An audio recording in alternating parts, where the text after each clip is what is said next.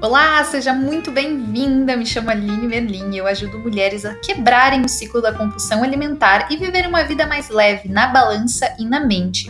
Aqui eu vou falar tudo o que você precisa ouvir para vencer a compulsão alimentar e viver com a leveza e entusiasmo que você busca. A verdade é que a gente nunca tá verdadeiramente sozinhos né? Então existem milhões de organismos vivos na nossa boca, no nosso nariz, na nossa pele e principalmente no nosso intestino. Né? Então, embora alguns desses organismos possam nos deixar doentes, a maioria deles são nossos amigos. Né? Eles nos ajudam a manter uma boa saúde física e emocional. Tá? É, quem sabe quais são alguns dos papéis que essas bactérias têm sobre a nossa saúde geral. É, não sei se vocês já ouviram falar, mas hoje em dia se fala muito de que o intestino é o nosso segundo cérebro. Né? Isso se deve ao fato de que o cérebro e o intestino parecem ter uma relação mais direta do que a gente pensava antes. Né? Com algumas dessas bactérias intestinais que a gente chama de microbiota, né? sendo capazes de se comunicar com o nosso cérebro, liberando neurotransmissores. Neurotransmissores são substâncias químicas endógenas que transmitem sinais de um neurônio para a célula, tá? Então, é, provavelmente vocês já ouviram falar que a gente precisa cuidar da nossa saúde intestinal por causa do papel que ela tem no aumento da nossa imunidade, né, na melhora de distúrbios gastrointestinais e até mesmo no nosso humor, né? Inclusive, a depressão tem sido muito linkada com a saúde intestinal, né? Então, o nosso, é, o nosso intestino, de fato, ele é conhecido como nosso segundo cérebro. Né? Então, quem nunca teve né, uma dor de barriga antes de fazer um... falar em público, fazer uma apresentação de trabalho, né? Isso é o sinal do nosso sistema nervoso influenciando o nosso intestino, né? Porque a gente tem um nervo né, que passa em todo o nosso sistema digestivo. Tá?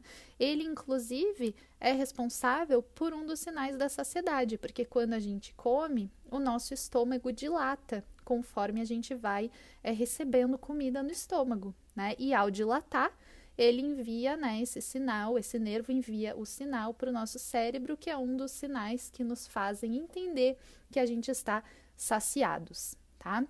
Então, a gente tem o nosso sistema nervoso ele passa no nosso sistema digestivo, tá? Então é, é, é, importante a gente entender, né, que com as nossas vidas completamente loucas e, e ocupadas, né, e busy, que né, a gente fala aqui, e as dietas, né, não tão saudáveis na maioria da população, a gente acaba matando esses nossos bons, essas nossas boas bactérias, e elas acabam não podendo mais nos ajudar é, e ajudar o nosso corpo a permanecer saudável. Né? Por isso que é importante a gente cuidar das boas bactérias que a gente tem no nosso intestino, certo? Então, com tanto estresse e altos níveis constantes de cortisol, né? se a gente for pensar, uh, você sabe, né? Cortisol é um hormônio do estresse. Então, se a gente parar para pensar, antigamente, quando a gente era lá o homem da caverna, o que que acontecia? a gente tinha uma liberação do hormônio cortisol, que é aquele hormônio que vai nos preparar, né, com adrenalina e todos os hormônios e respostas de luta ou fuga, né? Geralmente esse hormônio era liberado, é, sei lá, a gente está caminhando no mato e a gente se depara com um leão, né? Então o nosso corpo libera cortisol, libera os outros hormônios que fazem com que a gente é, desperte essa reação de luta ou fuga tá? Então, o que que acontecia? A gente uh, conseguia fugir, né? Se, li se libertava do leão, e aí os nossos níveis de cortisol baixavam. Por quê? Porque a gente já não estava mais em perigo, né? Hoje em dia, é como se aquele leão estivesse constantemente ali, tá? Então, é como se a gente não tivesse essa queda, né? Esse retorno ao básico, ao básico, ao basal, né, do, do hormônio cortisol, tá? Então é como se a gente sempre tivesse um leão ali na esquina pronto para nos pegar. Então, com o nosso nível de estresse do nosso estilo de vida atualmente, é como se a gente estivesse o tempo todo na resposta de luta ou fuga. Faz sentido? Então, aliado a esses níveis constantes, elevados de cortisol, com os nossos hábitos alimentares, né, baseados basicamente em alimentos inflamatórios, né, ricos em gordura, ricos em carboidratos simples, rico em açúcar, álcool, né, uh, tudo isso acaba interferindo né, no equilíbrio, no balance da nossa gut, do nosso intestino, tá? E o que que acontece? Por a gente fazer isso e repetir isso, tudo isso diariamente, a gente acaba é, não sabendo mais identificar o que que, o que que é ter energia, o que que é ter um intestino saudável, né? o que que é ir ao banheiro normalmente, com, com regularidade. Né? Então, o nosso novo normal é o estar inchada, né? com pouca energia, com o intestino preguiçoso, tendo diarreia ou prisão de ventre.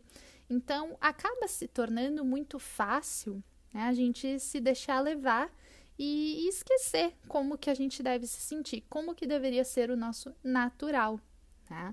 Então, há cada vez mais evidências, né, gente, de que o intestino saudável contribui positivamente para a nossa saúde, seja nos protegendo contra doenças, melhorando o nosso sistema imunológico, impedindo né, a constipação e, obviamente, aumentando a absorção de nutrientes, porque se a gente tem um intestino saudável, as microvilosidades, que é onde ocorre a absorção de nutrientes, vai conseguir trabalhar de forma mais eficiente, tá?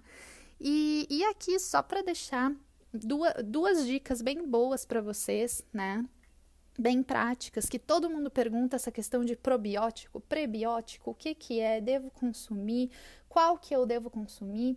Então, vamos entender um pouquinho o que, que é cada um, tá? E eles podem sim, ambos unidos, podem sim ajudar a melhorar né, a nossa saúde intestinal e a gente encontra uma grande variedade nos mercados tá? Então, vamos lá. O que, que são probióticos? Né? Os probióticos são os micro-organismos vivos, né? Que são geralmente recomendados após tratamento com antibiótico, né? E, e justamente devido à sua influência na melhoria né, do equilíbrio microbiano intestinal, tá? Então, é, é como se a gente estivesse repondo as bactérias boas, as bactérias que vão nos ajudar né, a ter uma, uma saúde otimizada, certo? Os probióticos eles podem ser vendidos em cápsulas, comprimidos ou sachês, né? Mas também o seu exemplo mais comum é o iogurte, né? Hoje em dia a gente também tem kefir, a gente também tem kombucha, né? Então, a, inclusive no Brasil a gente tem o, aquela bebida láctea fermentada, né, que tem lactobacilos vivos. Então, é, o consumo de algumas dessas culturas do iogurte, né, como lactobacilos, como eu comentei, demonstra benefícios à nossa saúde, né, de inúmeras condições gastrointestinais, seja de intolerância à lactose, constipação, diarreia, né, agindo no trânsito intestinal e aprimorando as nossas respostas imunes gastrointestinais, tá? É, é importante a gente é, ressaltar que o consumo de probióticos também pode oferecer benefícios é, para as pessoas que seguem uma dieta equilibrada e saudável, tá? Porque não adianta a gente é, consumir, a gente suplementar probióticos, fazer uso né, de alimentos que sejam mais ricos em probióticos, se a gente não modificar o nosso estilo alimentar, os nossos hábitos alimentares. Por quê? Porque esses bichinhos eles vão precisar de alimento, né? Se a gente não fornecer o alimento necessário para que eles sobrevivam, eles vão acabar morrendo de novo, né? E com, com essa nossa dieta, né, essa nossa cultura alimentar baseada mais em alimentos industrializados, isso pode ser bem complicado, né? Então, sempre pensar em aliar o consumo de probióticos tá? a uma dieta equilibrada e saudável.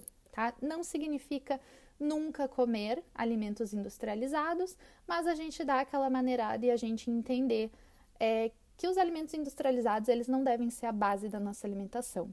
Né? A base da nossa alimentação deve ser de alimentos in natura e minimamente processados. Tá? O resto é treat, o resto é, é aquela coisa especial que a gente vai comer de vez em quando. Tá?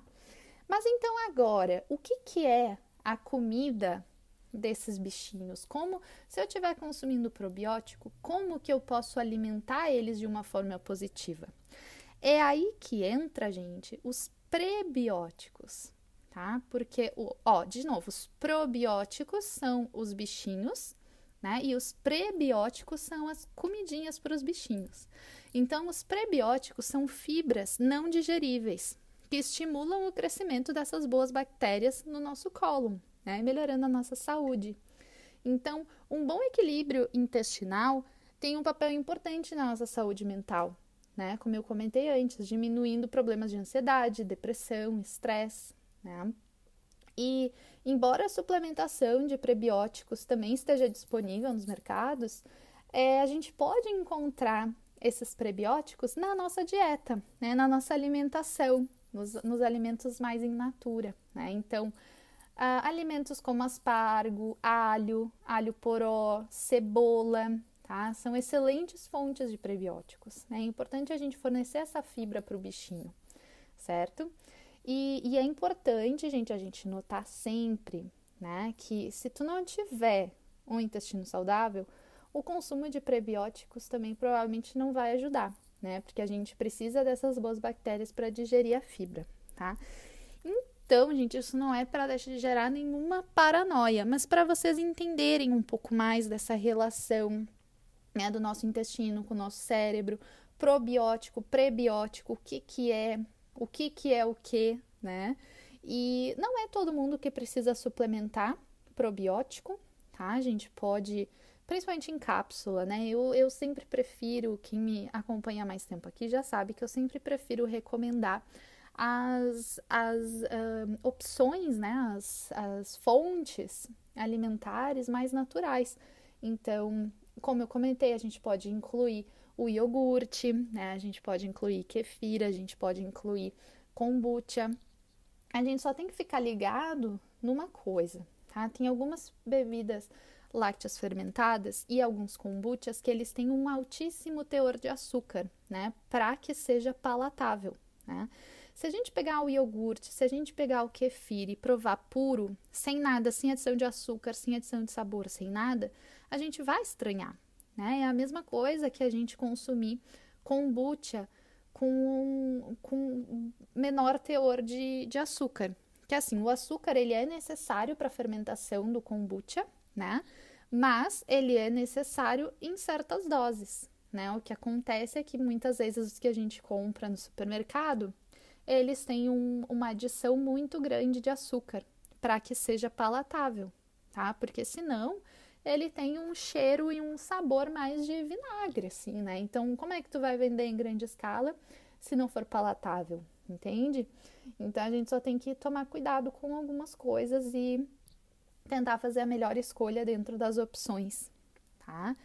É, eu sei que tem muita, muita coisa sobre saúde intestinal que a gente pode entrar, que a gente pode discutir, conversar e entender.